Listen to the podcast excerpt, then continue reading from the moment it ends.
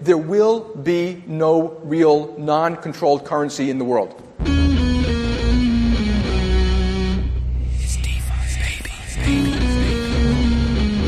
We're coming for you, banks. Bitcoin is punk rock. Deal with it. You split, we bankrupt you. Do you use Lightning wallets to pay for things or not? No. Bitcoin Cash would be seen as more of a threat to the United States hegemony than Bitcoin. Milestown, what's your favorite kind of money? Bitcoin Cash. Cash podcast following Bitcoin Cash on its rise to global reserve currency. This is episode number 40 Bitcoin and the World Economic Forum featuring George. Today's Saturday, the 26th of February 2022. And my guest, busy adjusting his microphone, is a long time and very good mate of mine, a very early uh, Bitcoiner and an Australian expatriate as well. Welcome to the show, George. How you doing, and how do you get into Bitcoin? I'm I'm doing well, man. Um, you got me into Bitcoin. That's, yeah, that's, I was going to ask. Do you remember the first? I remember the first uh, trend. Yeah, yeah. No, I I think I remember sitting on your couch. That's- you were really hyped up. I think it was like eleven o'clock at night, Yeah, and you were sending me some. I, I downloaded like Mycelium wallet. I think. I've I think it it. was multi-bit. Well, I was Oh, using anyway. multi-bit. You might have had. Uh, it was on your laptop, right? Like we we didn't. I don't think it was even mobile wallets. It was literally. I had the multi-bit uh, client, and you did too. I think. Yeah, I'm, I'm not sure. Well, yeah, I, I I assume it was on phone, but yeah, maybe.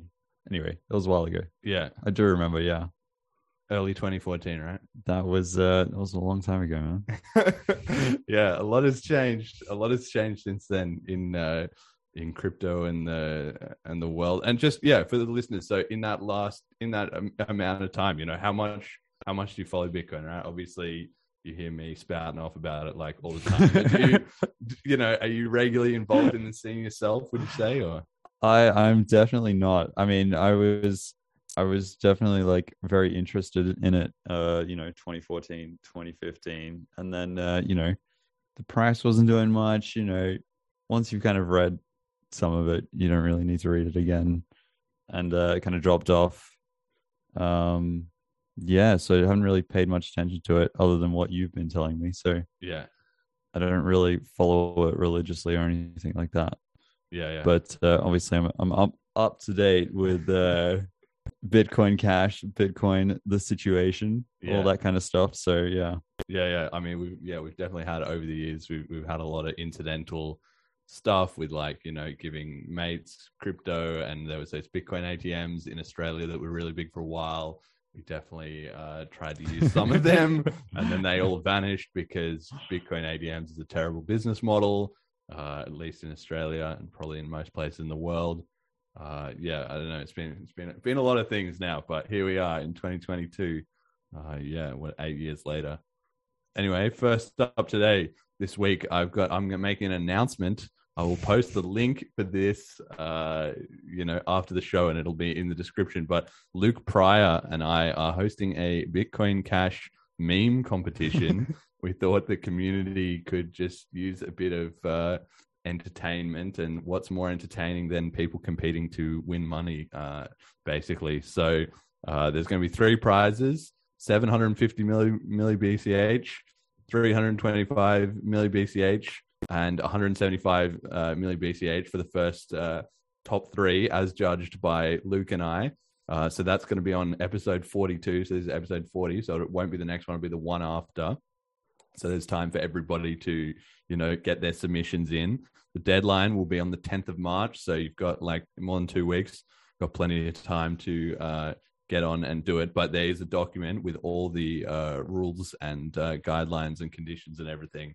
And I will tweet that out afterwards. So I, I'm actually thinking I might have to ban you from competing, mate. It would be a conflict of interest, I think, if you got a I- I'm- submission in. I'm, probably not going to put a submission in, but there you go. okay, well, any- meme review with the boys. yeah, some, you know, maybe you can uh, give, give me your opinion on, on what you think is the funniest. But uh, yeah, you know, it's basically just completely up to us as to which ones we like or don't like. Is pretty much the guidance, but uh, it'll be funny for the community anyway. And there is yeah like uh you know nearly like uh 1.5 bch on the line. So from spending 20 seconds making a meme that's that's pretty good value for money uh if you end up if you end up getting uh getting in the mix there.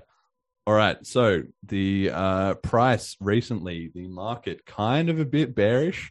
It's down a little bit earlier today about $315 usd per uh, bch one BTC buys 122.5 BCH, so BCH is slightly up in that ratio. But all this week, it's been uh, BCH has been between rank 28 and 24, and it just kind of comes to this theme that I say uh, a little bit that you know in a bear market, BCH does better than you'd think because the other coins kind of slowly drop away as uh, the market like washes out and some of the coins are a bit a bit scammier or don't have as much of a real community they kind of uh, drop off. But bch is you know seemingly always in a bear market so it's kind of got natural uh, resistance to that.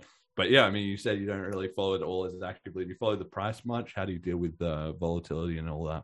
I uh I don't follow price at all really. Um I've kind of got some got some BCH BCH stashed and uh yeah, I just kind of don't really look at it. Don't really uh unaffected hodling.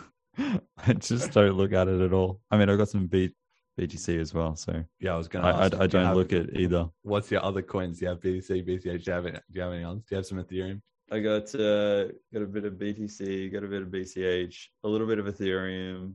Um, only Stellar re- Lumens. Stellar you were pretty hype on them for a while. Stellar Lumens, I think I bought like 50 bucks like back in like 2017, 18, something like that. That was uh that was a bad decision, but anyway, I don't think they've done anything anything good. Um got some Doge bonk. I'm in there, you know, Oh yeah, a bit of bonking with the breeze. I, I think that'll come good. I'm uh yeah, I'm pretty pretty bullish on Doge bonk. Uh what else? I got some uh I think it's like was it XRP, something like that. Yeah. Except don't. But uh Is that another 2017 purchase? Yeah, that's the most disappointing. This of is, uh, but you know, you know, like 50 bucks here and there. That that's that's about the limit of it. So yeah. Jeremy, I might so- have one that is worse. yeah, Uh, Which back when I first got into crypto, I took a great big interest in IOTA. I was like, wow, this looks great. And since I then, IOTA too. Yeah, Oh, man, I've got a the network has been as well, completely frozen like a half dozen times. it's, uh, yeah, shit. I definitely had some IOTA at one point because they the, what they did was they did a really good job of making it sound like they had the next greatest technology at a time where people weren't already accustomed to every single coin claiming to be the next best like futurist technology that that was more in the era where Litecoin was like we raised we we made the block times a bit quicker and everyone was like huge innovation huge innovation and Ethereum had done basically nothing. So everybody was like, wow, this is still cutting edge. And then when it was, guys, we've got a new graph, the DAG, that was what it was. I don't think barely anybody could explain how that worked or why it was better, but everyone was loving it. I was, I was like, and it, it kind of also it was a bit more UTXO model, so it sort of made more sense from scalability that if everybody was confirming a transaction in order to put in another con- transaction, it's actually similar to Nano. Now I think about it, uh, Nano is sort of on that same level, and it's also sort of struggling with those same arguments of like we're so much better, but actually nobody cares because you're not better. There's just more subtle problems involved in in doing it that way, basically. So, all right, well, well, there we go. And uh, well, what's your what are your what are your top picks? I guess we we've just heard them all. You know, you Top picks, I Yeah. think none of them are top picks right now. Like you're You're bearish on crypto as a whole. if uh, if you're trying to make money, like I don't know what you what you should do. Like I don't know, go gold panning or something. Like it's not it's not the time. Like uh yeah, I mean, stock up now, I guess, Yeah, while everything's low. But yeah, crypto winter, crypto winter.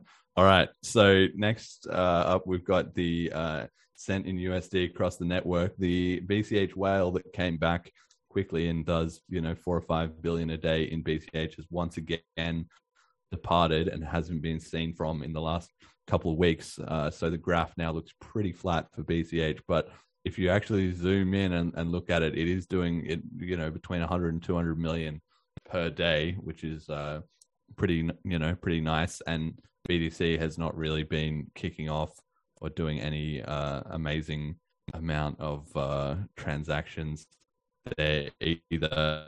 So it's it's not like we're you know fallen out of uh, relevance or something, but standing well, it then vanished and then came back and then and then vanished again. I'm still totally at a loss and just hoping that one day I'll get a guest on the show who says I'm the whale or like uh, I've got the insider knowledge. Maybe we need more industry uh, contacts before we before we get that info. I, I, I don't really know, man. It's it's the biggest mystery of this. Uh, The whale this is show. just someone dumping a whole bunch of. well, or it can't be sending, because it's what? not. Yeah, well, it's somebody who sends four billion dollars of BCH every day, consistently every day for months on end, and is not just constantly crashing the price. Right? It has to be like a an exchange settling up to its different wallets or something. It's just some guy having a having a laugh, you know, sending it to himself. yeah, just wants to inflate the stats, but got a bit bored recently. Didn't automate it. Just thought, I'll just do it Now whenever I feel like it. Yeah. yeah, Oh, well, you know, it's it's not impossible. yeah. Fees, fees are low. yeah, exactly. Is that well on the cost of anything? I mean, they could do the same. I often wonder if uh, Michael Saylor might do a bit of that on the old BTC chain himself to just uh, ramp up the ramp up the hype. I'm sure he can afford a couple dollars in uh, in fees, but I also feel like once you've got a few million dollars in uh, your crypto sitting there, they, they don't want to send it around because if you just mistype uh, one letter or something. then you just send it all off into the abyss. So it sort of seems like you'd want to be more more conservative with your crypto action at that point. All right. So, first topic this week is the so called Crypto Bowl. This was actually a little while ago, but we haven't had a chance to talk about it yet, which is the Super Bowl 56. The Rams beat the Bengals. I don't know any more about it than that. I'm not really an uh, NFL type of uh, person. I didn't follow it at all, but it was super hype in the lead up. Uh, everybody was like, wow, you know, crypto's in vogue, NFTs, all this kind of thing is going big. So, you know, and we're now in an era where, especially after the bull run last year, loads of crypto companies, especially exchanges, I mean, there's different kinds of crypto companies, but exchanges in particular are the ones raking in the money on all this speculative mania. So uh, they had tons of money. And of course, the most well known sort of advertising gimmick in the world is to get a Super Bowl ad, which is, of course, horrendously expensive. So uh, it's the quoted rate that was about $7 million per thirty second of uh, ad ad time. So each of these com- five companies, uh, which ran a crypto ad, spent you know over ten million dollars each uh, on this uh, on these ads. So you had FTX, Coinbase, Crypto.com, eToro, and BitBuy. Uh, my personal opinion uh, was that the BitBuy, eToro, and Crypto.com ads all sucked. They were super boring, and I just sort of thought, look, guys, you spent seven million on this airtime. I think you could have spent a thousand dollars on getting a high school kid to write you a cooler script or something. It was literally just like crypto is the future, like buy in now kind of thing. It was really, really lame. moon. Yeah. Uh, it was uh yeah, pretty lackluster. And you just, I, but I don't know who, you know, I feel like if you're going to put 7 million on the line or 10 million or whatever, you've got to take a stab at something, right? It's got to be funny or shocking or quirky or whatever. If you've just paid ten million dollars, especially with the Super Bowl, because it's such a known thing as Super Bowl ads that you have to. Yeah, it's not just like an infomercial. Call now nine ninety nine. You know, like everybody's just that's that's a, that's already a fail. Like that's not going to get anybody's attention in the uh, Super Bowl. But the last the last two were were all right, and they were uh, so Coinbase and FTX. Personally, the FTX one was uh, my favorite, which was they got uh, Larry David of um, what's that show called again? Uh, well, multiple shows. no, no, but Curb Your the- Enthusiasm. Yeah, Curb Your Enthusiasm. That's what I was saying. Yeah, Curb Your Enthusiasm fame, who's always like a skeptical uh, guy. You know, they did a quality ad where it was just him. Uh, you know, all throughout history, like you know, the guy who invented the wheel showing it to him and him saying that sucks, and then you know, uh, finding the invention of the light bulb and saying that sucks, and the invention of the fork and that sucks. And he says, like, you know, everything sucks and it's never going to work, all these great ideas. And then, of course, the joke is at the end, it's crypto. And he says, yeah, that's never going to work. Uh, and the, the, you know, don't be like Larry was the sort of finishing uh, message. I thought that was pretty funny and pretty clever actually because uh, a it sort of suits Larry David. I mean, a lot of the the Super Bowl ads do tend to have some sort of celebrity in them and it's pretty funny because it's probably it's probably accurate he probably doesn't really like crypto and doesn't get it so even though he would be happy to be memed on for being wrong because he's just so meta that he doesn't care i'm sure it was also still you know still still made me laugh right? I know you're a, you're a curb your enthusiasm larry david fan. Yeah yeah yeah. No great show. But uh yeah no it was a, it was a great ad and it, i mean enjoyable to watch. The others were all very boring. I mean even your the other one coinbase with the yeah. little cube going around the screen. Yeah no it wasn't really about that. But uh i think the problem was yeah it would have been a great ad for any of the other brands i mean the other companies i think because I mean, I don't know who FTX is. I've never heard of them. Maybe Yeah. that. Maybe I'm just unaware. But well they're just one of the like the third biggest exchange so there's like coinbase binance and then ftx basically it's uh, it's almost like they don't have enough brand awareness to really like have really capitalized on Larry David's like fame, whereas the other ones could have been like, well, you know, the, you know, get into the- crypto, the Larry David and- people. yeah, like we're Coinbase. Whereas you kind of get to the end of this Larry David ad, and you're like, oh, that was an ad by Larry David. Wait, who was it for? Like, I'm not sure. Whereas I think the others have a bit more. Well, I, I've heard of eToro and Crypto.com and Coinbase, so you know, they kind of had shitty ads, but but you still know who they are so yeah, it was a complete loop so they didn't do. I, I feel like their ads weren't great, but then FTX's wasn't really probably great for them. I don't know. Maybe they're Yeah. seeing some huge uptick. Well, I knew, I Hard knew, know. I, I obviously I know who FTX are, but you're right. They they're known because they have done a lot of um like sports sponsorships. Like they've sponsored Oh, someone yeah. in the NFL, someone in the NBA. I guess they must be going pretty hard in the uh, American kind of market. They hire get a lot of American, you know, media personalities, and they also sponsor. Shout out to uh, LR Limited Resources, uh, which we've covered on this show uh, before the Magic the Gathering uh, podcast, and that's pretty pretty cheeky because that's a pretty niche kind of scene. But for people who love it, you know, they they really love it. Um, so yeah, so that that was sort of the FTX ad, which I also thought was the was the best one. But you're right, it wasn't very FTX specific, as in any of the other companies could have also done it and just and you changed the know. logo. Yeah, Yeah, it would have been the same. I guess maybe maybe FTX is just more American. I've never heard of it. yeah, I mean, They- I've I've heard of Coinbase and eToro. and They're very well. They've got a Yeah, they're in the international, UK. yeah. yeah and i mean it was yeah it was just kind of funny and it, it just it just perfectly hit the crypto note which is the, the haters like it's been eight years they well you can you can tell us about that over the years how many you know people have you talked to about crypto who told you it was never going to work right I mean, there's a, a lot of people that said it was just a scam and don't don't put your money into it. If you put your money into it, you're going to lose everything. Blah blah blah blah. I mean, I think basically the opposite has been true. yeah If you put in a thousand bucks in 2014, you're probably doing fairly well now. Um, but yeah, it's uh, it has definitely just evolved over time with people saying, you know, people just slowly changing their minds. Maybe maybe they're still not into crypto. I don't, I don't think it's really at that point yet, but they're less averse to it. well it's getting hard to deny basically is that it's it even if it's sort of gone from the point of people actively being against well people were firstly unaware of it and then they were actively against it or scared of it because people don't like things that are unfamiliar and new. And now it's just slowly over time it's just filtering into everyone's consciousness. And Yeah. now you know the word bitcoin is just known. And even the word crypto is known and even ethereum is pretty known you know so. I think the uh, the problem crypto has now is that it doesn't have a use case in the sense of not that it doesn't actually have a use case, but it's like it doesn't have a use case for most people most of the time.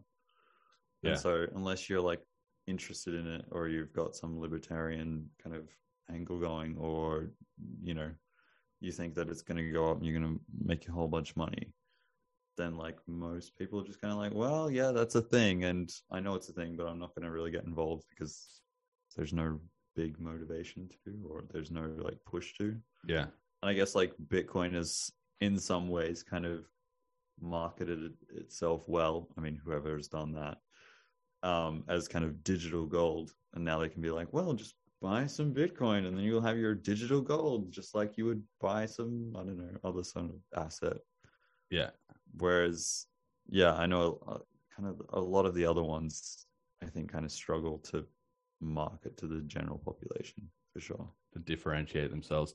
And I mean, that was sort of an interesting element to it. I mean, $10 million is like a lot of money, right? But there was these, firstly, it was all the exchanges who are the ones who have been the sort of the biggest winners so far. But the other point was no actual like specific coin put an ad in, right? Because it's not impossible, especially some of these more VC backed ones or whatever that have, you know, billions and billions of dollars that you would see an ad like some Bitcoin whale could be like, I'm just going to make a, run a Bitcoin ad and a, not a crypto ad, or that somebody could run a I don't know a Solana or an Avalanche ad or or something like that, right?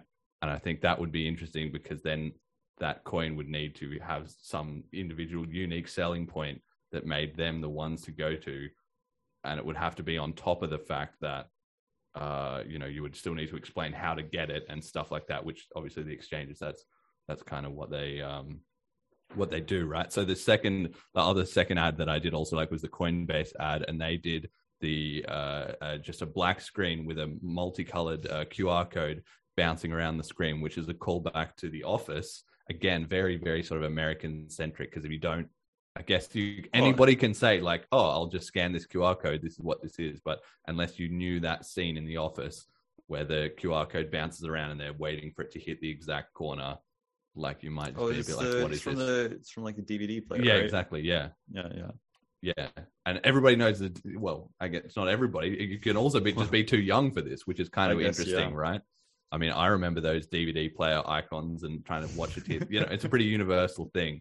But the actual template, the the specific colors and stuff that they use, is from the that symbol that was on an episode of The Office where they were all waiting for it to hit uh, the exact uh, corner, right? So that that was also kind of a part of the joke. By the way, man, just your if you're talking to this, Oh, yeah, yeah. uh, mic. Yeah, let me show. you. Oh yeah. The, the actual mic is like in this part. oh okay. In front It's, of in front of where the text is. Um, okay. Oh I sure. realized I realized I should have told you that from the start. oh good. Uh, anyway, so yeah, that was the that was the kind of the Coinbase ad, and the Coinbase kind of screwed it up where they had the like it was the cleverest one, but they also screwed up their execution because loads of people came onto their website, uh, and then their website crashed. So they just spent 10 million on their Super Bowl ad, and they didn't spend like a hundred bucks on buying a new AWS server. So that you know that was kind of a fail on their part, I guess, uh, Oh. as well. It's uh, also interesting that yeah, you said before that no coins ran their own ad, but it's interesting that none, none of these companies really ran the Bitcoin kind of like where for buying Bitcoin. yeah. It was more like where for buying crypto, which is yeah, I guess like you know, a few years ago it would have been all about Bitcoin. And that's starting to like shift. You can Recede. kind of see, yeah. Yeah, and it just goes to show like that was that that's a good point. I didn't even realize that, but it's true. All of them chose to be sort of crypto agnostic and yeah, I mean it's a big running theme of this show obviously that the more people understand like crypto is not just Bitcoin and sort of everybody needs to pick and so hopefully Bitcoin Cash will be the one they all end up picking or using. Uh, but the more people are aware of that, that's all, you know, to the good, right? Yeah. because it makes people understand it as an industry and it makes them think more carefully about which ones do I want and why. How do I judge them? You know, what? Why would anyone be going up and down? And all that just indirectly gives people the sense of like, I I never used to think about money, and now crypto is. It's not a choice between I've got my money or Bitcoin. It's a choice between oh I've got my money or different countries' money or Bitcoin or all these other cryptos. So at some point, you know, you wonder what the hell's going on with this whole circus and you have Yeah. to kind of get to the bottom of it right and i mean i was just sort of disappointed that none of these uh, ads either no none of them showed somebody buying things with crypto because like you're saying it hasn't the after the block size where it all got diverted away from being pay with this you know like It's it's buy not something yeah, the whole like currency part of cryptocurrency has kind of failed to launch a little bit. Or well, yeah, got sidetracked. Yeah that's and for sure. I'm hoping we're gonna, you know, see that over the next couple of years. I think we will because it's sort of, you know, it's a bit of a catch twenty two, right? Where people, if nobody has crypto, then there's nobody to pay with it. So people, you know, merchants won't adopt it. But if merchants won't adopt it, then people are like, why should I get this? But now there's been enough Ponzi hype that there is actually a significant portion of people who have it. So in that sense, you know, we might see it uh, kind of starting to come to, through. But it was a bit sad that the whole message of all of these ads was "don't miss out." It was sort of sort of fear based uh, marketing, you know. Get in before it's too late, kind of thing. Yeah, don't be the last one. I mean, the Larry David was the most clever take on it, but it wasn't. You know, it was it was still that same premise, and the price didn't react. You know, this is like huge news going out to however many hundreds of millions of people or whatever that are watching the the Super Bowl, maybe billions around the world. I don't know. Uh, but the price didn't take off.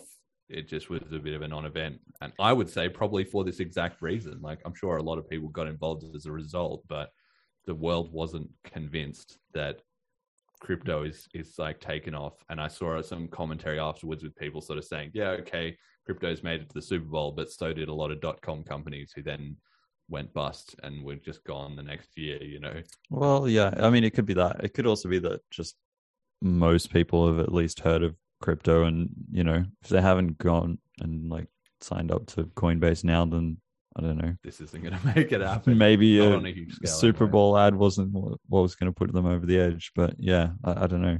Well, Just the kind of seems like, yeah, it's not really big news. It's just an ad. yeah, we're, well, we're mainstream now. I think that's if you said uh, in 2014, you know, crypto going to be on the Super Bowl, it was like, well, it will happen one day, but I mean, if it happened in 2014, if one well, of these, no, in 2014, I'm, it all I'm would saying have. is, That, well, then the price would have reacted. yeah, yeah, no, but all I'm, Massively all I'm so, saying, if, yeah. if if I had told you in 2014, in 2022, bec- you know, crypto ads will be in the Super Bowl, would you have said likely or unlikely? I think that would have been. I think we would have said, yeah, that's that's fair enough. We we would, we Yeah. wouldn't have been like saying that that was impossible by Yeah. any means. I think that was probably likely. Yeah, Eight, eight years, yeah.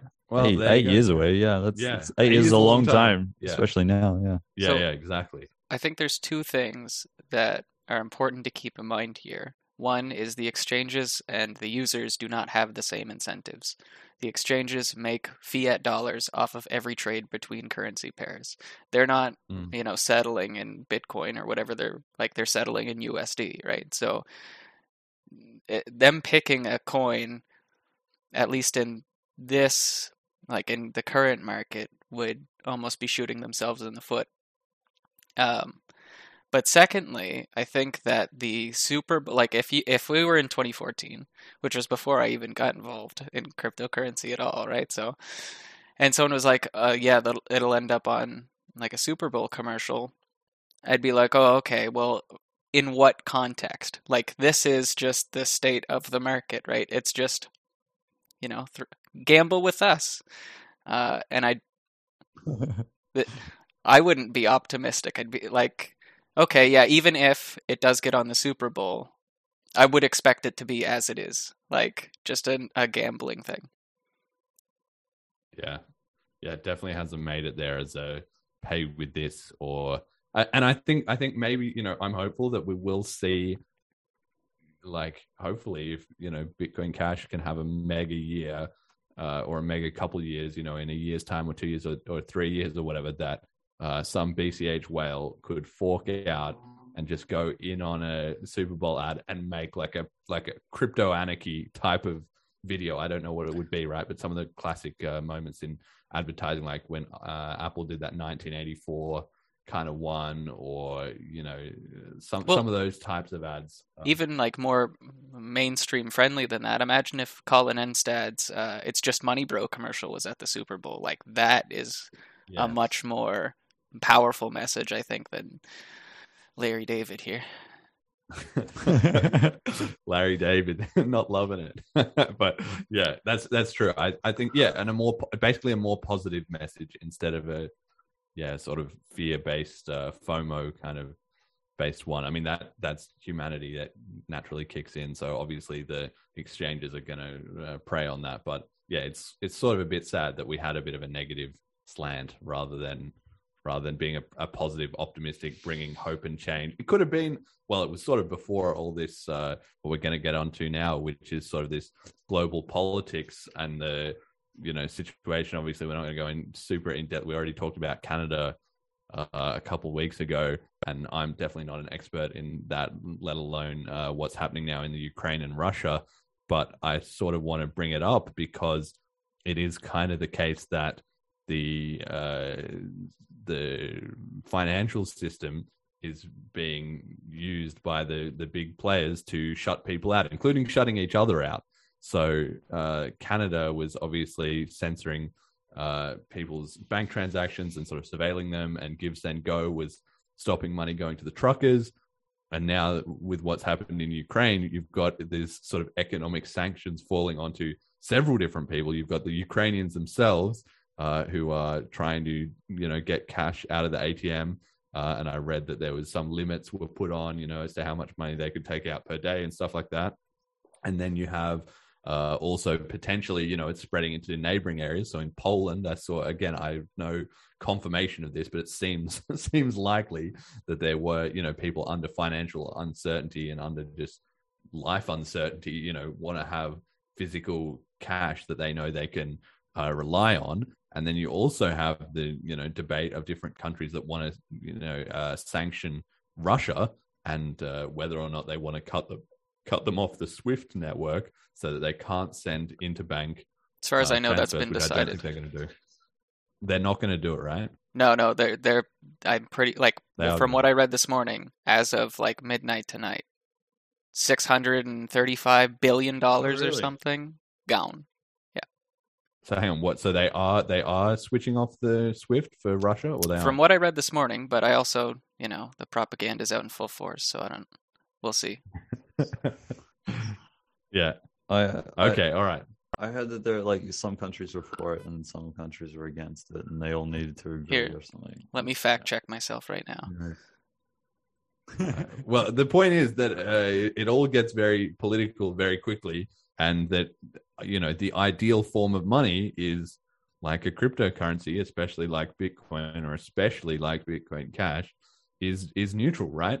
And uh, Vitalik Buterin, who is the you know co-founder of Ethereum, he was uh, making some tweets, and obviously it's very relevant to him because he is Russian, and he wrote a, a tweet in support of Ukraine and then he followed that up immediately afterwards with a tweet that said uh, a reminder that Ethereum is neutral, but I'm not. Right. And the idea was that he wasn't obviously going to go out and be making, um, you know, claims that Ethereum should be, you know, blocking addresses. Not that they really could, right? But, you know, he wouldn't advocate for Ethereum itself being used as a sort of political weapon and that it should just be open to everyone because that's kind of the fundamental principle.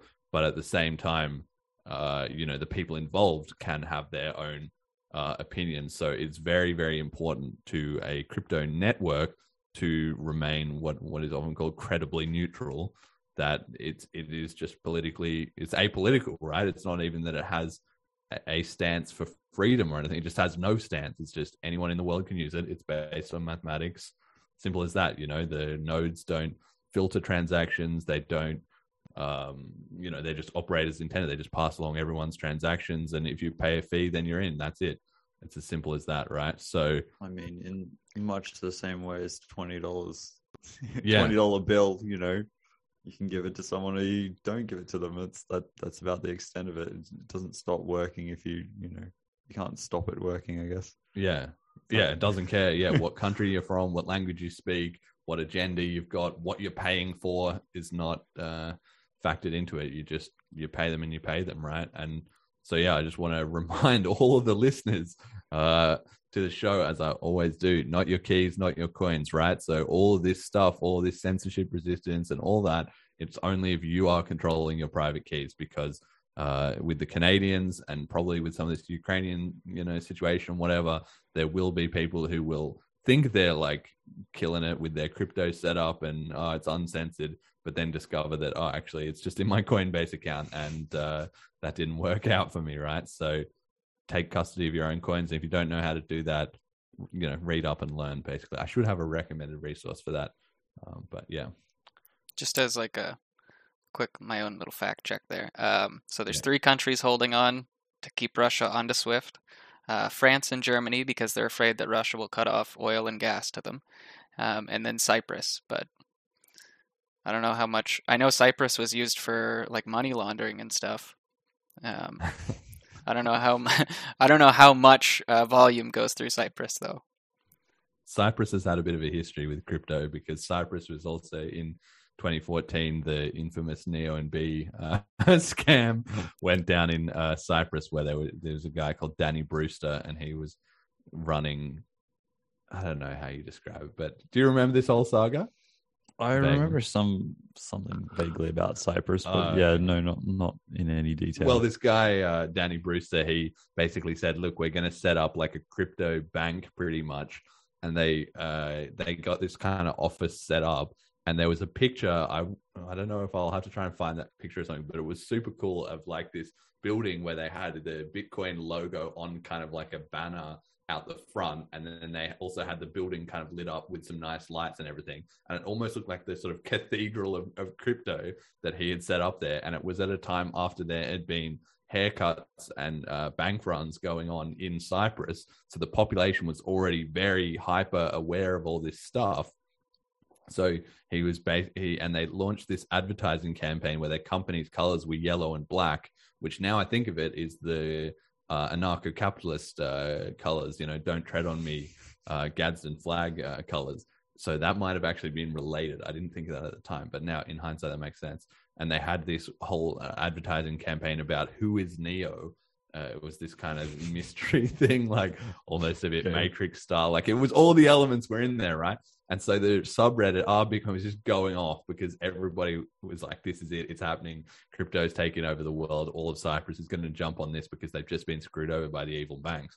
But at the at the end of the day, of course, it all collapsed into a scam, and Danny Brewster just ran off with a lot of people's money, and some of the locals got scammed, and a lot of the people on our Bitcoin, including myself, got scammed. Uh, and you so, got scams. huh? yeah, we all learned a harsh lesson. Well, because not only could you buy the uh, the Bitcoin uh, with their you know bank or whatever, you could also invest in the company itself.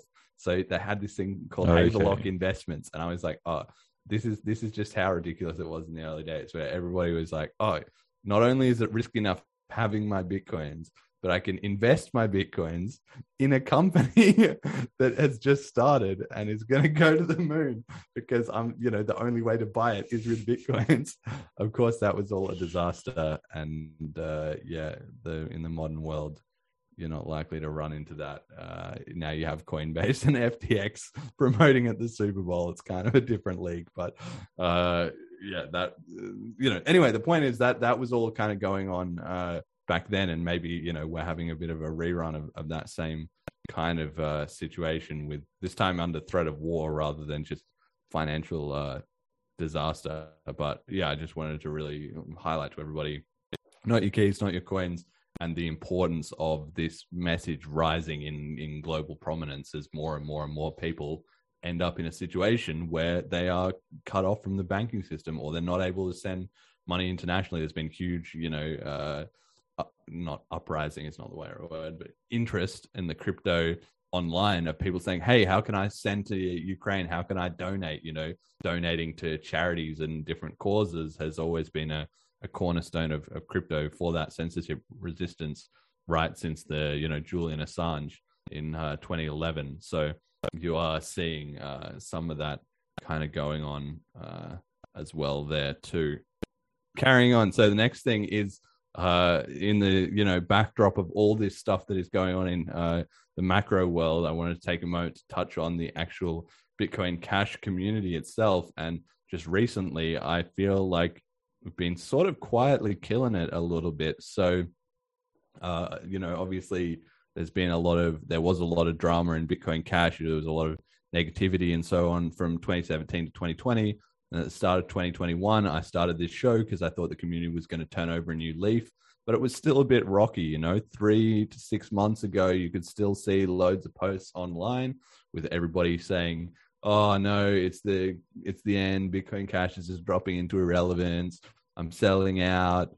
Uh, blah blah blah blah blah. Right? There's always somebody who's having a nice throw their hands up and dramatically storm out of the room for attention. Uh, type of moment. But um, you know, I'm I'm obviously not really a big believer in, in any of that sort of uh, negativity, and and I think the community is actually starting to to turn it around. So from the start of this year, uh, a bunch of Flipstarters have been funded. So for people who don't know, Bitcoin Cash has a decentralized version of Kickstarter and crowdfunding. So people can put up a request to the community to get uh, Bitcoin Cash, and if they you know, if their proposal is good and enough people donate money, then they get funded. And if they don't, well, they don't.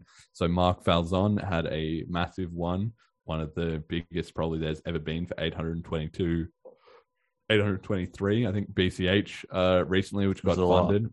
Yeah, it's like nearly 300,000 uh, US dollars. It was 250,000, but the price has risen uh, since then. BCH Latam, Bitcoin Out Loud, the Freedom Convoy for the Canadian truckers, uh, Bitcoin Verde got one funded to improve Flipstarter itself, uh, so that it is even easier for people to donate in these uh, campaigns. Uh, and there's you know been more as well too, right? So the the community does actually have a lot of different projects and a lot of things quietly spinning up in the background, and people are funding these campaigns because they you know they still believe in the in the project, and people are still using it as uh, peer-to-peer money. You've got Smart BCH uh, hit all-time highs for daily transactions, doing more than two transactions a second a couple of days ago, and you have the sort of uh, uh adoption efforts in particularly in St. Kitts and Nevis and these other Caribbean islands, um, but also in Townsville in Venezuela.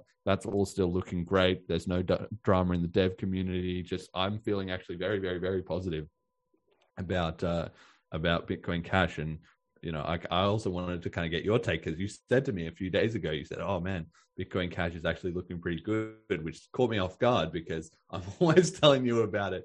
Uh, but then you sort of, yeah, unprompted, told me you thought it was looking good as well too. so I, I, must, I must have read something or something like that. Yeah, I, I can't remember. There was no specific like news or anything that that triggered that, or uh, I can't remember. I, I oh no, I think I was. I think it was in relation to the Canadians freezing all of those accounts, and I was like, yeah, no, that's this is this is its time to shine. Well, I don't know if it really did that, but yeah, that's uh there's there's definitely a need there for it, and I was like, yeah, yeah.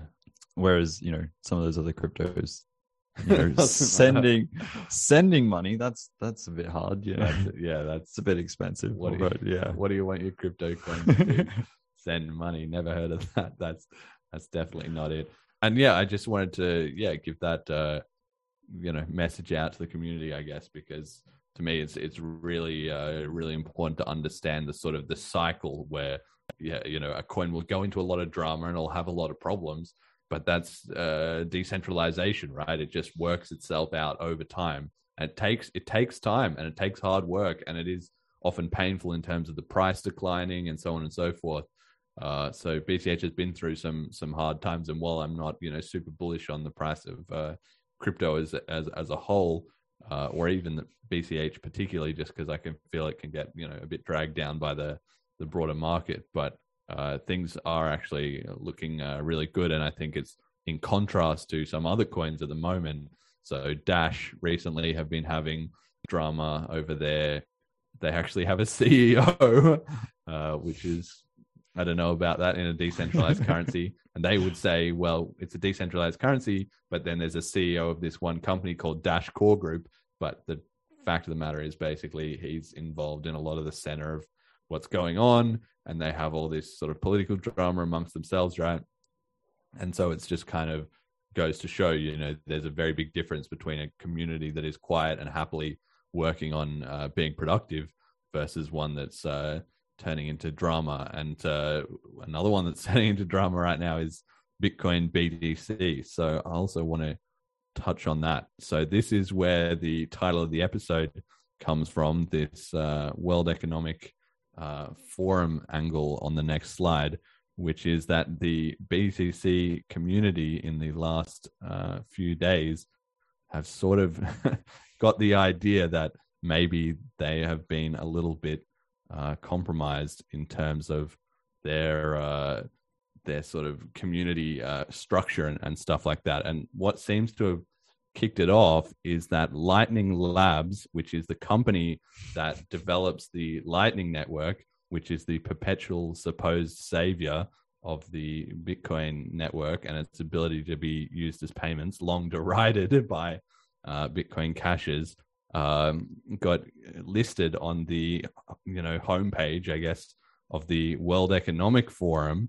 Who uh, you know depends how deep you go into all this stuff, but uh, it's essentially this organization run by this guy Klaus Schwab, who's a German businessman who's mega rich, uh, and he has spent the last years, basically the last decades, Who knows? uh, implanting into world governments. Infiltrating, Yeah. implanting. What was his what- yeah, what was he? He's I don't know. He has some specific way of saying it, where he's put you know people into these uh, governments so that they will basically listen to him and follow his agenda, which included this whole you know plan around the coronavirus uh, called the Great Reset, which was this big conspiracy, but it's now just he's published a book about it, and you can read his exact uh, plan of attack, you know, himself. So this uh, has, you know, recently been coming up on uh, Joe Rogan as well.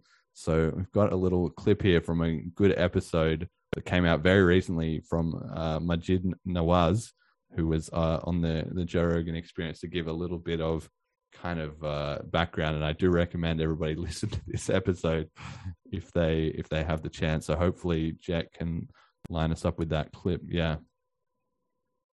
though on his oh, you'll see it our teams are now embedded in governments around the world that's actually what they wrote in Yes. there. and the video is two minutes i didn't play all of it it's what he says But what he's saying there sounds reasonable. Yeah. Figuring out on strategic ways to end the course it does. lockdown easily. no that makes the, sense? not the end of lockdown no no no, Well, didn't he say that? Yeah, Keep in mind, Tony Blair is the one who's been advocating for vaccine passports, digital identification through COVID, and all of these measures. But didn't they say that about ending the lockdowns and keeping businesses? once those measures are in place.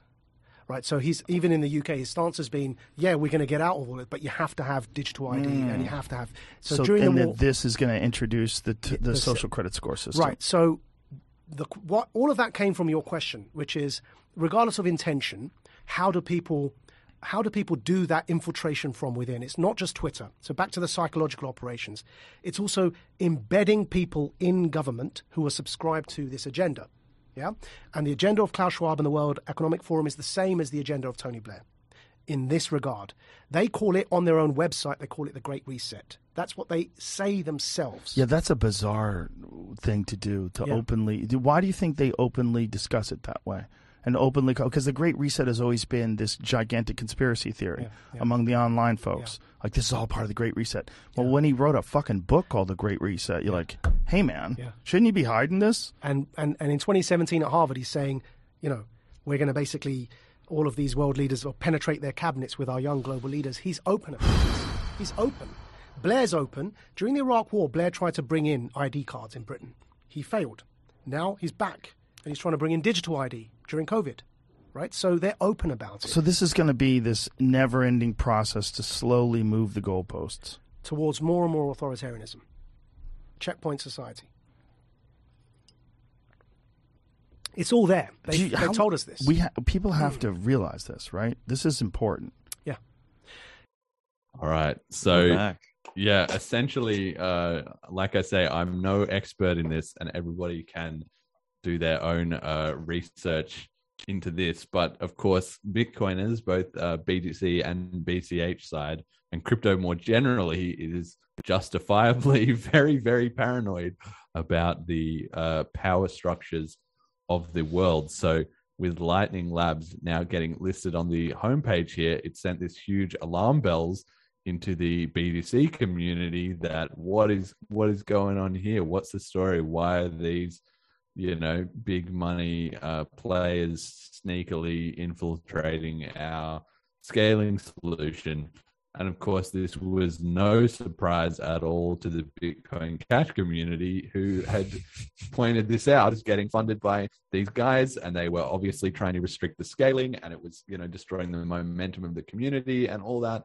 But I guess uh, some of the more naive people are now sort of starting to get the message a little bit, and uh, we're in this position now where so you have not only that, but uh, Lightning Labs lied about it. Uh, they were, you know, immediately under questioning, and they, the CEO, I think, whose name is uh, Elizabeth Stark, she said, "We don't know anything about this. They just did it without talking to us." But that was proven to be a lie because uh, her her account had previously been liking the posts announcing them as partners, you know, years ago, and that had been, you know, forgotten or swept under the rug. But now it's coming back into uh, focus, and uh, this World Economic Forum is also getting involved in Coinbase and CoinDesk, which is a big uh, promoter of uh, cryptocurrency news, and even the Ethereum Foundation as well obviously central to what's going on in Ethereum. So all of these things are just definitely uh, adding up, and you're at a point where you have a lot of uh, Bitcoiners who are sort of have come to the crypto scene over the last three or four years, and they they've got the message about being paranoid of you know government interference and uh, being self sovereign and trust don't verify and all that stuff and they're just for the first time maybe getting a hint of like, wait a second, is this happening in Bitcoin too? Uh, which is what the Bitcoin Cash side have been saying since there was since before there was a, a Bitcoin Cash community, really. Um, but the you know the lie is basically starting to get too big that Bitcoin has not been infiltrated and kind of corrupted uh, from the inside. And I mean, that was already obvious from anybody who could read the white paper and just try the coins out. But a lot of people don't do that. Uh, so now it's kind of, you know, the alarm bells are starting to ring. And I guess for me, the point is that once you have parasites in the system, it's basically impossible to get them out. So I don't really, I, I think probably in large part, the BTC community will sort of turn a blind eye to this as time goes on. They'll sort of try and forget. But the fact of the matter is, they've been kind of captured, and that's why they haven't. Re- you know, that's why it is these crypto ads, right? It's not the Bitcoin ads because Bitcoin has lost its uh, point of uh, dominance because it's had its uh, you know heels kind of, kind of legs cut out from under it, right? So you do also have uh, at the same time the uh, Corey Fields, who is one of the uh, current developers who is right now contributing to Bitcoin. He is also contributing to this thing called Project Hamilton, which is a central bank digital currency uh, project that I think was announced in, I think it was in America.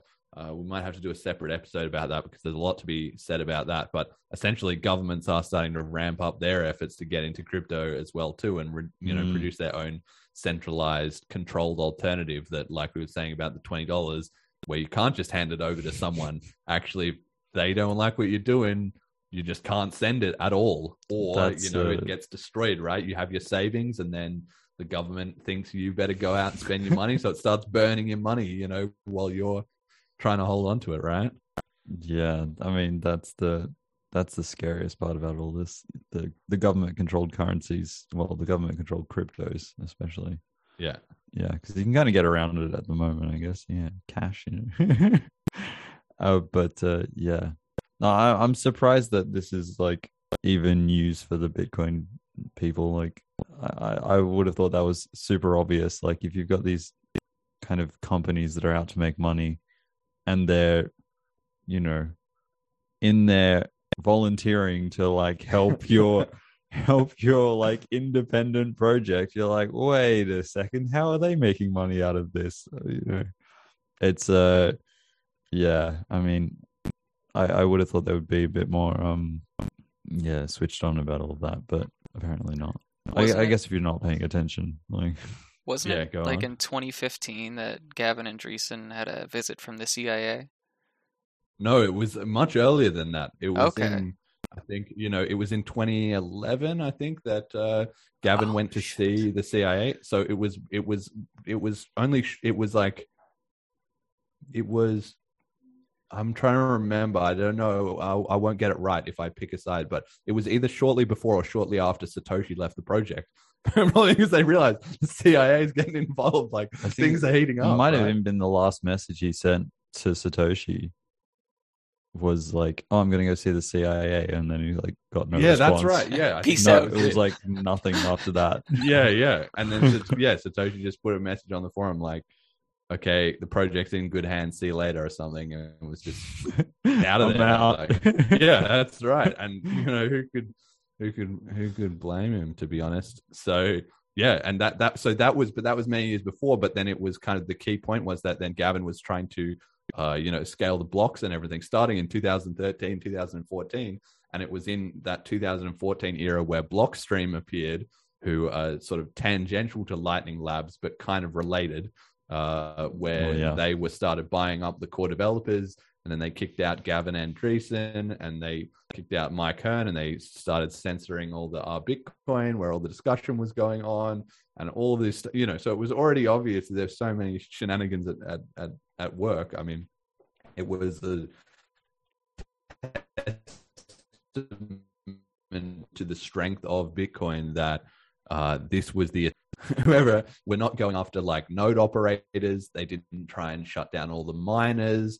They didn't try and ban it or make it illegal. This was the sort of preferred method of attack. This kind of you know uh, it's like if you can't beat them, you got to join them and then yeah take it over from the inside a little bit, or you know, who knows what happened. But it, it's a you know that's what it looks like. Yeah, and it's it's definitely you know clear now that uh you know at least to some extent the world has been smart enough to route around that. Everybody didn't just fall for it. Obviously, the Bitcoin Cash did uh did did keep themselves you know free by forking off, and that's what I was sort of saying about the parasites part is that while this uh you know you know has spread around everywhere um it it sort of hasn't seeped into bch at least not yet or not to my knowledge. And the proof of that is that the fees are still low. You can still use it. The community still says not your keys not your coins. There's no getting distracted with other like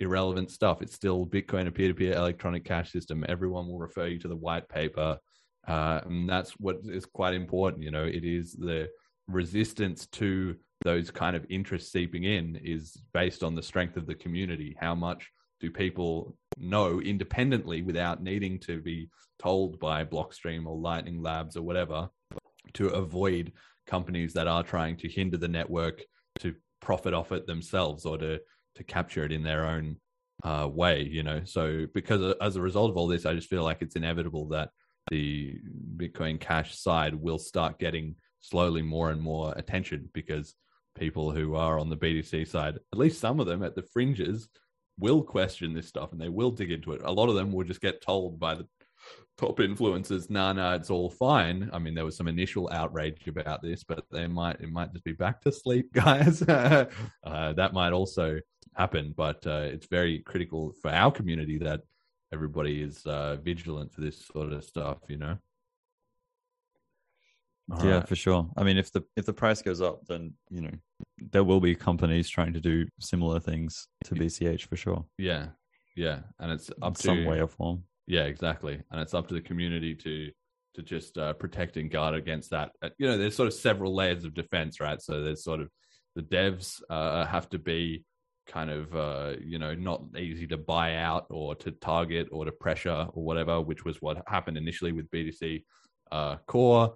And then, so, you know, now we have multiple dev teams. So that's harder to do. I mean, it's not entirely impossible, uh, but that's, you know, harder to do. And then community sort of uh, advocacy, independent, you know, platforms like this need to sort of raise the alarm if any shenanigans like that are kind of starting up. And uh, yeah, just individuals in whatever way they interact with BCH should should sort of be aware of that and try and uh, you know get get everybody on the same page. A peer-to-peer electronic cash system used by the whole world. You know, it's as it's as simple as that, and it's kind of you know obvious to just repeat it over and over and over again.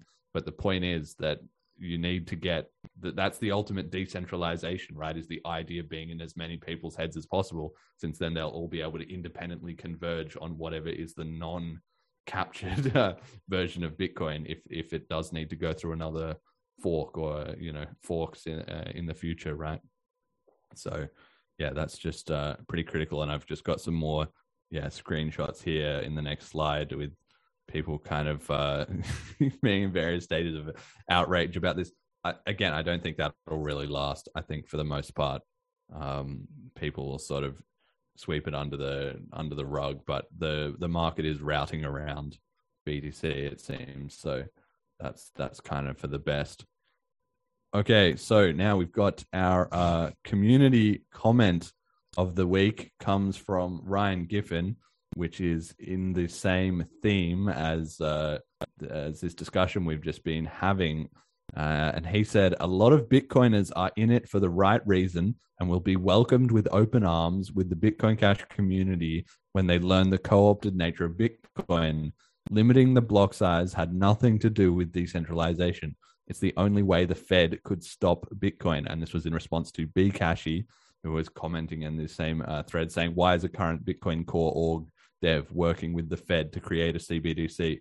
And I think that that's essentially the main point is that Bitcoin Cash has been here the whole time. And while there is obviously historical animosity and so on and so forth, like we're welcoming all converts, uh, to be honest, you know, if somebody understands and sees the problems that's happening with uh, BTC, then then they should switch and and we're we're right here uh, for it. So we should be as welcoming as possible. And I think when people see questions or doubts or whatever uh, emerging on you know forums or in real life or however you uh, interact with those uh, people you know there's there doesn't need to be so much of a we told you so angle. It should be more like hey come come join us then. Like look here's an alternative or uh you know welcome. Yeah i don't know. Just just try and be sort of uh more welcoming you know it's more important that we grow our own support base than that we all feel like ha we were right the whole time right like that We doesn't right. help Well, anyone yeah. you know It's uh, you know, it's a sad thing, a sad thing to be right about, you know. Yeah. in some ways. So yeah, wouldn't be making a song and dance about it, but yeah. and I mean that because there are plenty of people who are bought into the the actual idea of Bitcoin. I think that's also what Ryan's touching on that I really like, where he says Bitcoiners are in it for the right reason, like they understand, you know, they've sort of pre. So essentially, yeah, I mean the key point is that uh, a lot of Bitcoiners are in it for the right reason, as as Ryan says, they've already got this sort of fundamental premises of. Uh, you know, be self sovereign, you know, not your keys, not your coins. Um, don't trust the government, uh, you know, as much. We're establishing an independent economy. All of those ideas are right there. And it's only that fi- final five or 10% difference of the difference between BTC and BCH. And if they start to, a light bulb starts to switch on in that re- regards, then we should just welcome them straight into uh, Bitcoin Cash. There's no, no nothing to be gained from sort of finger pointing and haha, we were right the whole time. We don't need to, you know, make people feel ashamed of being duped or anything because that's just counterproductive. Ultimately, if those people have got, you know, they've got most of the message. If they want to come to Bitcoin Cash, we should, yeah, just onboard them as, as quickly as possible. There uh, is basically. one exception, and that is Uh. people like Thamos uh, and Cobra and like the influencers in the BTC crowd should be ostracized. Yeah. And we should tell them, yeah, we told you so, and we don't want your influence here. Yes. Yes, that's exactly right. It is it's for the highest profile and the most ardent BTC supporters, absolutely. We definitely don't need them. They'll they'll come around eventually because they will have to because everybody else will be trading in BCH, but we shouldn't just sweep under the rug their long history of uh, advocacy up.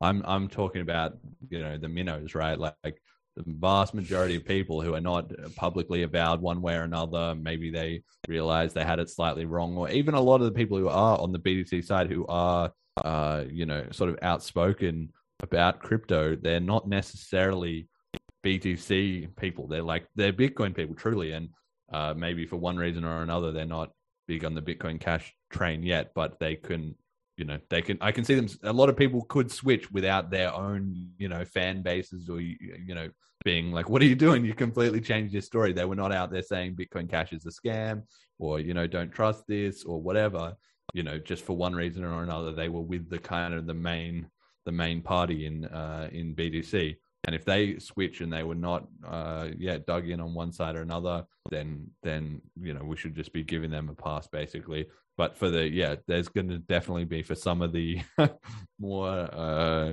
inbuilt people the community should should learn and avoid uh trusting those uh those most uh you know toxic individuals, basically. Um, Well, they'll be shouting the loudest anyway. yeah, yeah. It might be a bit hard to shut them up, but yeah, I mean, that's how it is. And you were saying in 2014. Well, yeah, I mean, that was how it was, right? I mean, like these are all these ideas of yeah, Bitcoin being a yeah a route around government and you know being something to free the people, all that kind of stuff.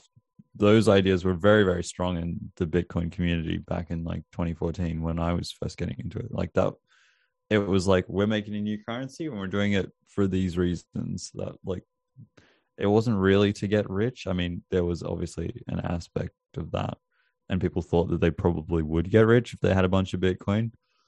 But then, you know, you had other people saying like, "Oh no, the Winklevosses have bought a whole bunch of Bitcoin for like a thousand dollars. That's crazy! Like, that's way too high." And you know, it wasn't really about the money. Well, I mean, it kind of was, but yeah, it was about it, was less non-financial sense. It was it was less about the profit and more about the idea of it. And I, you know, over the years, especially with the big bubbles that we've had, with like the price runs up and then crashes and runs up and all that, you've kind of well, yeah, and more mainstream attention, I guess.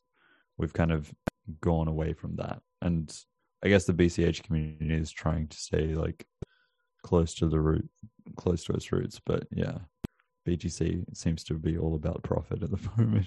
yeah they're they're kind of gone. And that's that's just a critical yeah key thing about it is that the the message has to has to remain since bitcoin's economic value derives from its kind of non-conformist properties right?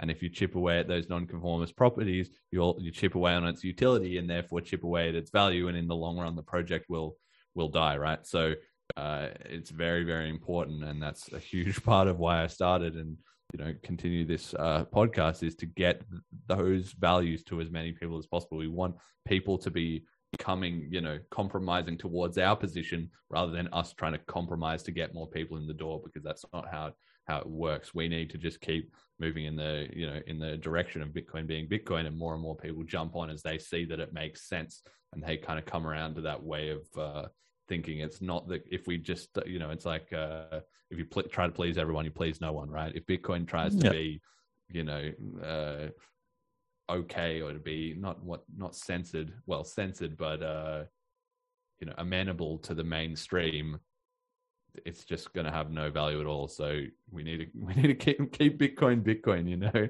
Well, Um, yeah, I mean, as so long as it's and all this kind of stuff, it's like it won't die out as long as it's useful. And I think it is as the years go on, given like all of the stuff we've seen in recent events.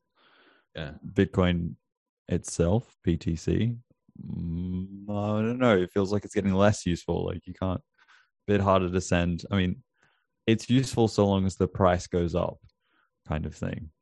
And if the price is not going up, then it's not really useful to anyone. So yeah, it's it's, it's a bit odd. I I guess we'll see. the block wars kind of continue, don't they? yeah yeah the block sides are in perpetuity until until we win or get defeated basically. You know what can you do? Except bitcoin cash gift gaff if you're listening. Get get with the program. Get with the program. All right. Uh community comment of the week two. Usually we only have one but this week i want to have two because last week we didn't get around to this and i thought it was really important to point out uh it comes from mira hurley so on Twitter, Mark Valzon, who has been spreading BCH adoption and, like I said, just got funded uh, with a huge Flipstarter. He posted, What is going on in here in St. Kitts? All paid for with BCH by a local onboarding legend, Sunny. Hashtag cryptocurrency news. And he had these sort of Bitcoin Cash, it looks like sort of pillows or kind of uh, Bitcoin Cash branded merchandise and a ton of Bitcoin Cash accepted here uh, stickers. So he has been obviously on the ground, kind of spreading around Bitcoin Cash in the real world uh, in St. Kitts recently. And the comment, uh, the key comment comes from this uh, woman, Mira Hurley. So she replied, I'm not even into Bitcoin Cash that much, but this is awesome to see. Love to see crypto adoption being spread. And when I saw this, I thought, wow, this is a really, really important comment to see. And the reason is that uh, Mira Hurley, she's big in nano, and she's you know one of the biggest sort of nano influences as it, as it were. Uh, and I've I kind of not really argued, but I've sort of discussed with her a bit on Twitter about okay, BCH has these uh, these elements and Nano has these elements, and she kind of has her you know set of arguments for why Nano is the best, uh, like better than all coins, not even just BCH, but all like all. Obviously, she always tries to tag into threads where people are talking about Bitcoin and say, oh, but what about Nano? It's got no fees and it's better for the environment and like these same two or three points, right? So I discussed with her about some of those points and she, you know, she was uh, really like great about it. I'm not saying, you know, that there was any like problem there, but this is pretty key because uh, I think there is several communities smaller than the Bitcoin Cash community, including the Dash community, the Nano community, maybe parts of the Dogecoin community, uh, the BSV community, that are all again, it's sort of they're on board with the idea. They like digital cash, and if you know Bitcoin Cash adoption started popping up in their area, they would they would just join up, you know, straight away, just because they're like, well, you know, their allegiance to their specific coin is far lower than their interest in the idea, and so in this, you know, I have a very hard time thinking that the Bitcoin Cash community would ever all, you know, agree to swap to Nano, for instance, uh, which is where I think Mira Hurley's kind of got the wrong end of the stick, is that she's fighting a bit of a losing battle. But I can see the pretty much the whole Nano community jumping on board with the Bitcoin Cash community, and that's what the whole thing about network effects is so important, you know. So uh, obviously, Bitcoin Cash took a huge uh, loss forking off from BTC in the beginning. It was not done lightly, but uh, in the aftermath, we still are the biggest, you know, payments coin, uh, basically, and and we just need to stay that way because, as you can see, you know, from this comment, the other, you know, those other communities will take notice if if Bitcoin Cash is is crushing it, and they will sort of add to the the swell of uh, adoption. So yeah, I thought that was uh, that was really interesting. I don't know if you've got any any thoughts on any of that. Yeah, I mean, I, I would say that probably the nano people they would probably disagree with you and say, no, we're not going to join Bitcoin Cash anytime soon. But I, I think you're kind of right in theory that if there was a decentralized, you know, currency that was independent of any government that had low fees that was actually being used on like a global scale for payments and you know between people and all that kind of stuff i think a lot of people would start to say oh like this one is actually pretty cool like I'm gonna jump on board. I know about crypto. I can I can get involved. Um, I don't know what what point that would actually happen though. I think it would have to be quite big in itself before that started to happen. I guess, but and I don't think Bitcoin Cash is is there yet.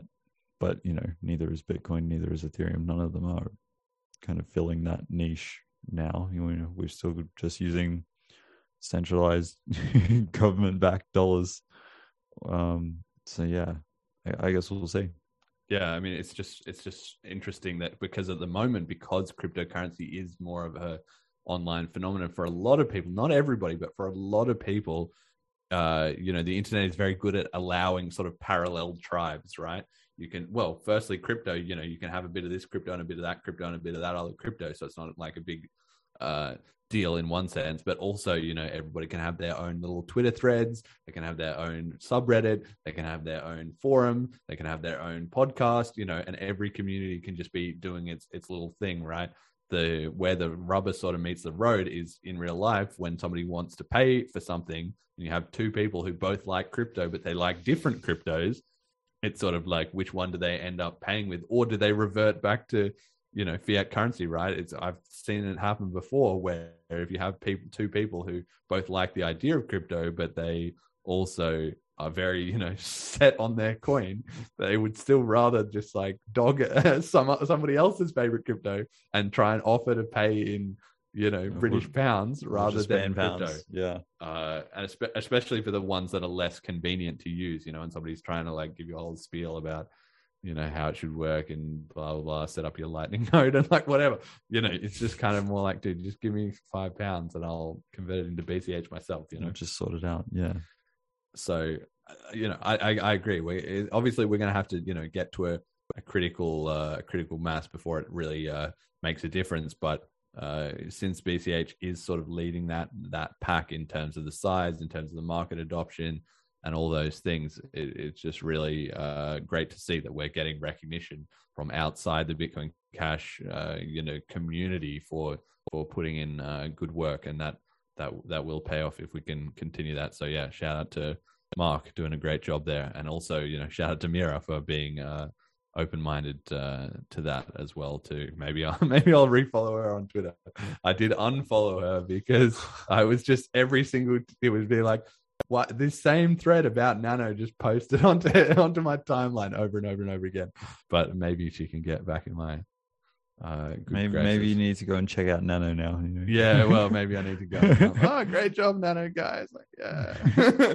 I don't know where's their pillows. When they've got pillows, maybe I'll be go look for some Nano pillows. Yeah, they probably some, exist. I'm probably just not aware of them. Yeah, exactly. All right, and then we got so we got meme of the week coming from Bankless.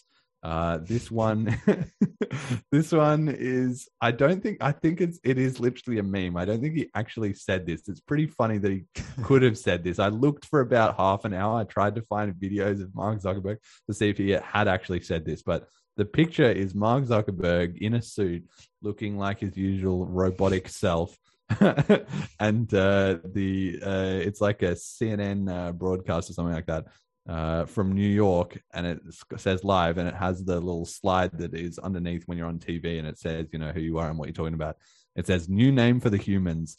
Zuck renames employees MetaMates. So this was actually a, a thing. This did actually happen. Uh, Zuckerberg has MetaMates you know, decided everyone instead of just being Facebook employees, that's to depersonifying or whatever, you know. So to promote commute like Googlers, you know, to oh, promote oh, uh, spirit he's decided his company Meta, so therefore they should all be MetaMates.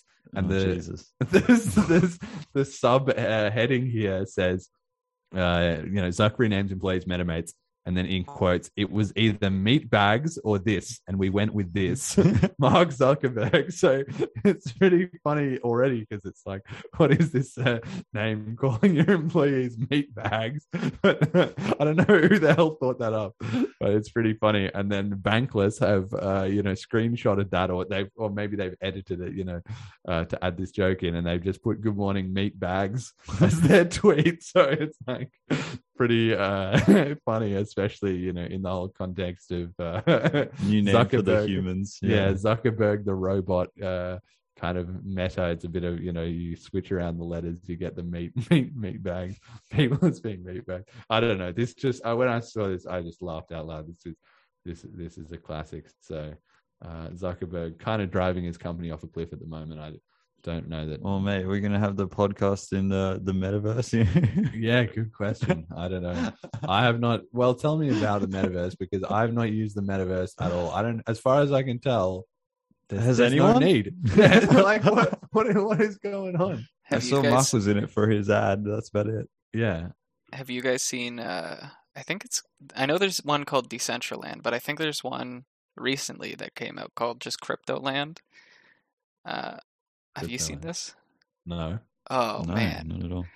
I'll send you the ad for it after this. It is one of the cringiest ads I have ever seen in my entire life. It's essentially just metaverse, but all crypto themed, right? Their uh, their commercials like just like very bait like Nintendo like Wii Mii characters on mm. this very shittily rendered uh, island, and they have they they they have uh there's like this banner there that's I think supposed to be for like an auto dealership or something like that, and it's uh, Nakamotors. Uh, I thought that was ah. kind of clever, but everything else gonna, they're gonna run out of those yeah pretty quick. yeah, yeah. The ad was real rough. I know Decentraland is doing like their selling land parcels or whatever, but I feel like that is gonna die Eh, like if if the BTC crowd, and I don't know how like connected they are with the Ethereum or like more metaverse type uh, crowds, but like that that phrase "you will own nothing and you'll be happy." Well, you'll own stuff, but there'll be digital yeah. things that other people have control over. It kind of doesn't make. I mean, I can sort of see the angle. Like, I I I really like Ready Player One, which was sort of you know that's the that's the idea of the metaverse uh, if it you know in its fully realized form in 15 years or 20 years or whatever.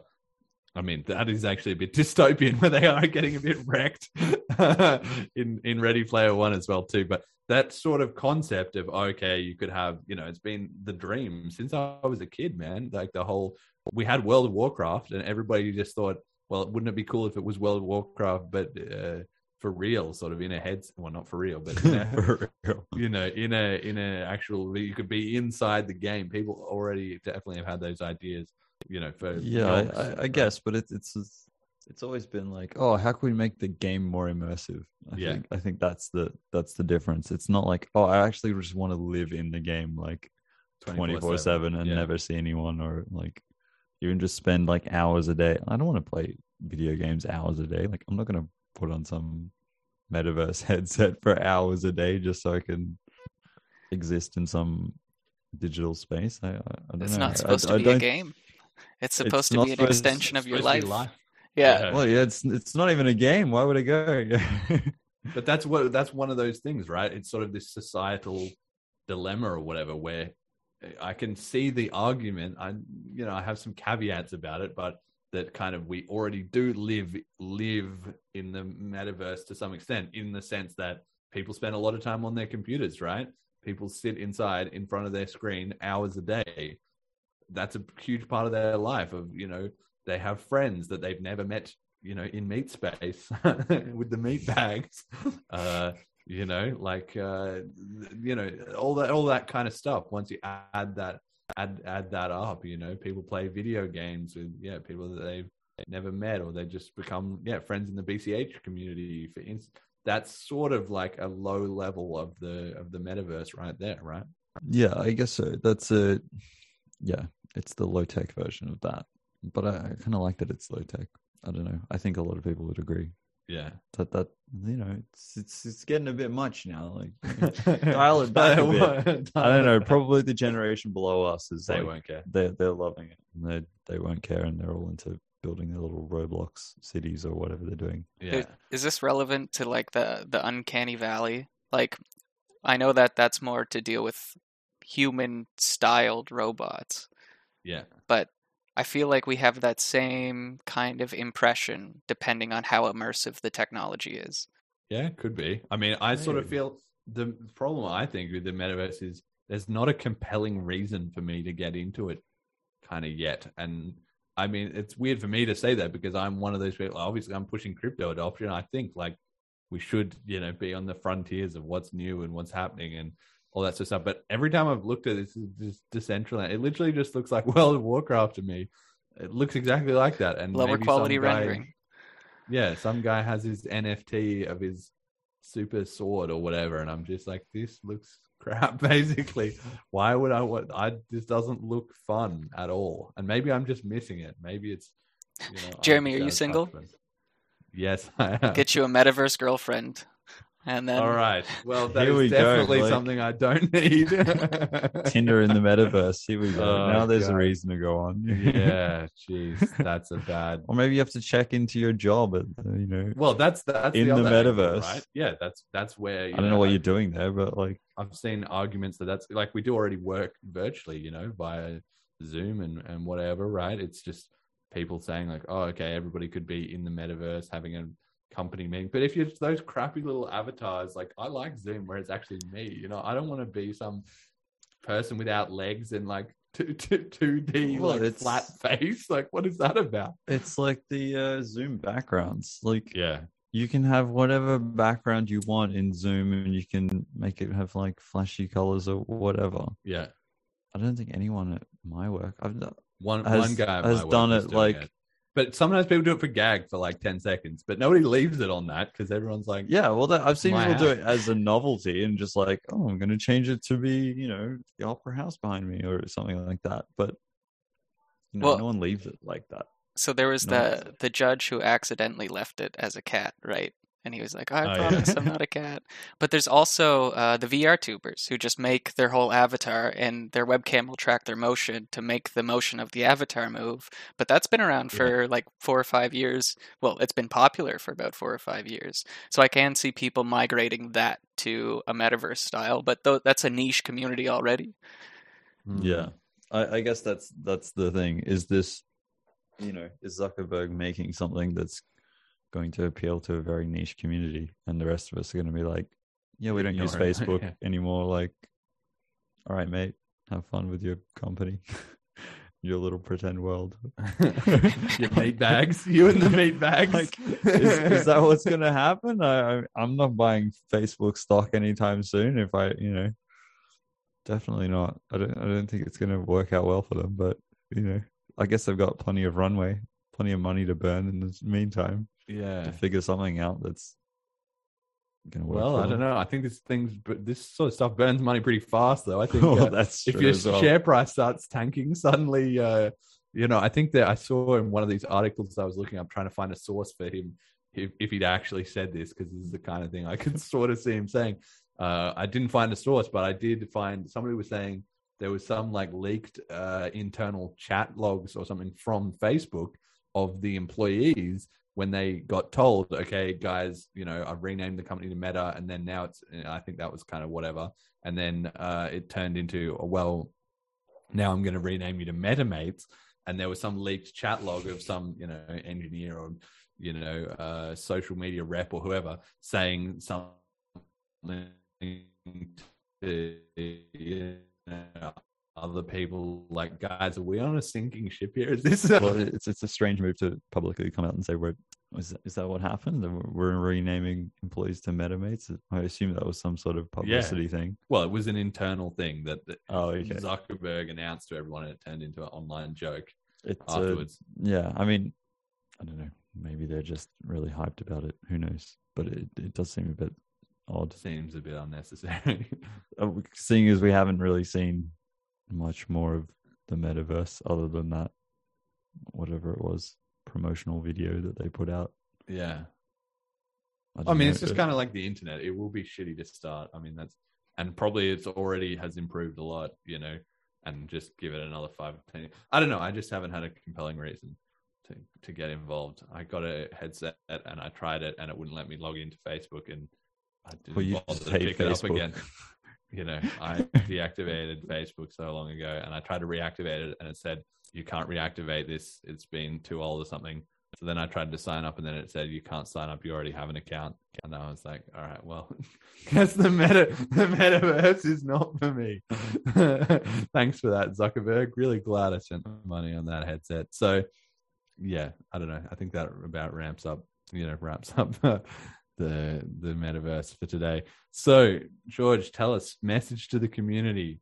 Everyone gets a chance who comes on this show, an open platform to talk to the Bitcoin Cash community. Let Message us to know the what community. Jesus. What is what is important? What are they doing well? What are they doing bad? What I don't know. What should we be thinking about? What is important? Jeez. Well, I I don't feel like I have any credentials to tell anyone what to do. What do you mean? You adopted Bitcoin earlier than ninety nine point nine percent of people listening to this show, mate. Well, maybe uh, you know that was by chance more than anything. But uh, yeah, I don't know. I I think uh, in the case of well, probably the case of most of the cryptos at the moment, you're just gonna have to like hold on while things are a bit shit and a bit you know low prices and all that stuff. I mean, yeah, that's gonna happen.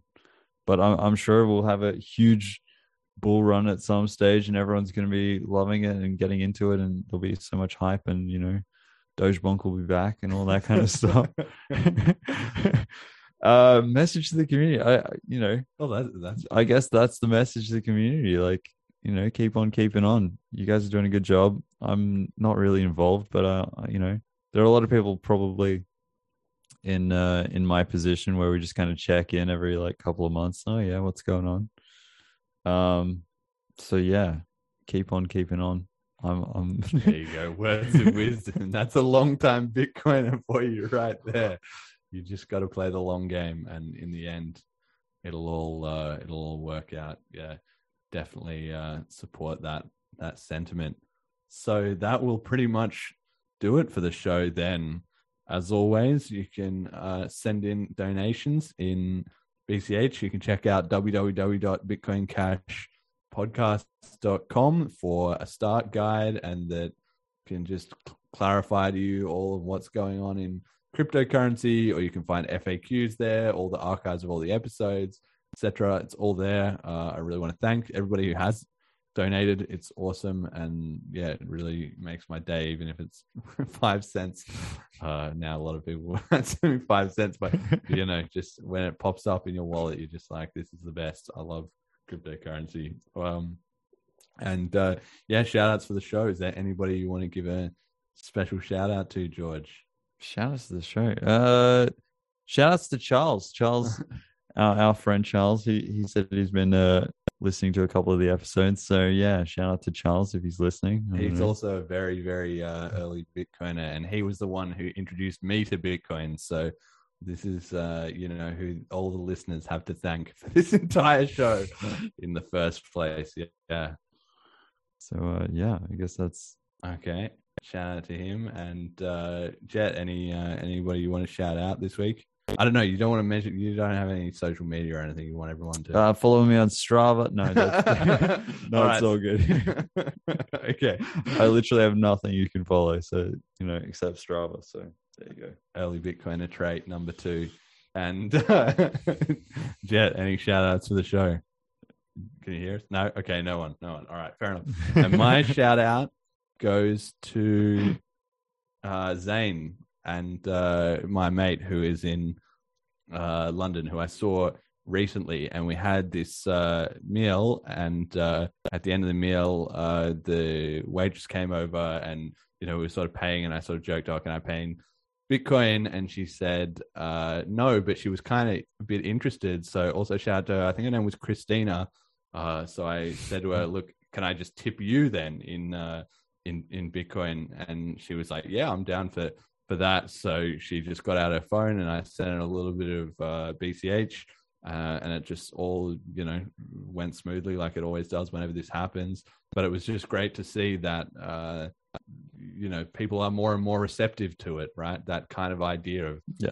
currency is is getting there. If you if i tried to do that, well, I think we did try and do that. Remember there was that guy uh, Luke who used to give us uh, burgers. Oh, uh, Luke. whatever it was called. Anyway, Shout, was- shout out to Luke. yeah, Yeah, shout out to Luke. I mean, Definitely listening. he would have mad regret if, if he listened to this show because he could have been in like a boss if he'd let us give him some Bitcoin back in the day. But anyway, he didn't do it. And so here we are seven years later and just in that same situation. Instead of it being like a, what are you talking about? Or, uh, yeah, you're a bit crazy. I'm not interested. It's like, yeah, no, I I think she said, oh, I'm meaning, I've been meaning to look into this and I'm really interested, but I just, you know, it hasn't had time and it hasn't come up to me. And those kind of uh, in person experiences connect with people so much more than even a Super Bowl ad, right? Is just hype on a screen. But when you're there with a real person and you're like, look, let me just, this is a free, you know, free voluntary exchange and it could replace, you know, British pounds, right? The idea is just, there's more communicated in that two or three minutes than there could be in, you know, years of hearing about hype and somebody getting rich and, and whatever uh, to actually get the idea. So, yeah, shout out to uh, Zane and uh, Christina if she's listening. Um, it was great. Yeah, really enjoyed that. So uh, that will do it for the show, I guess. And uh, thank you all for listening. Until next time.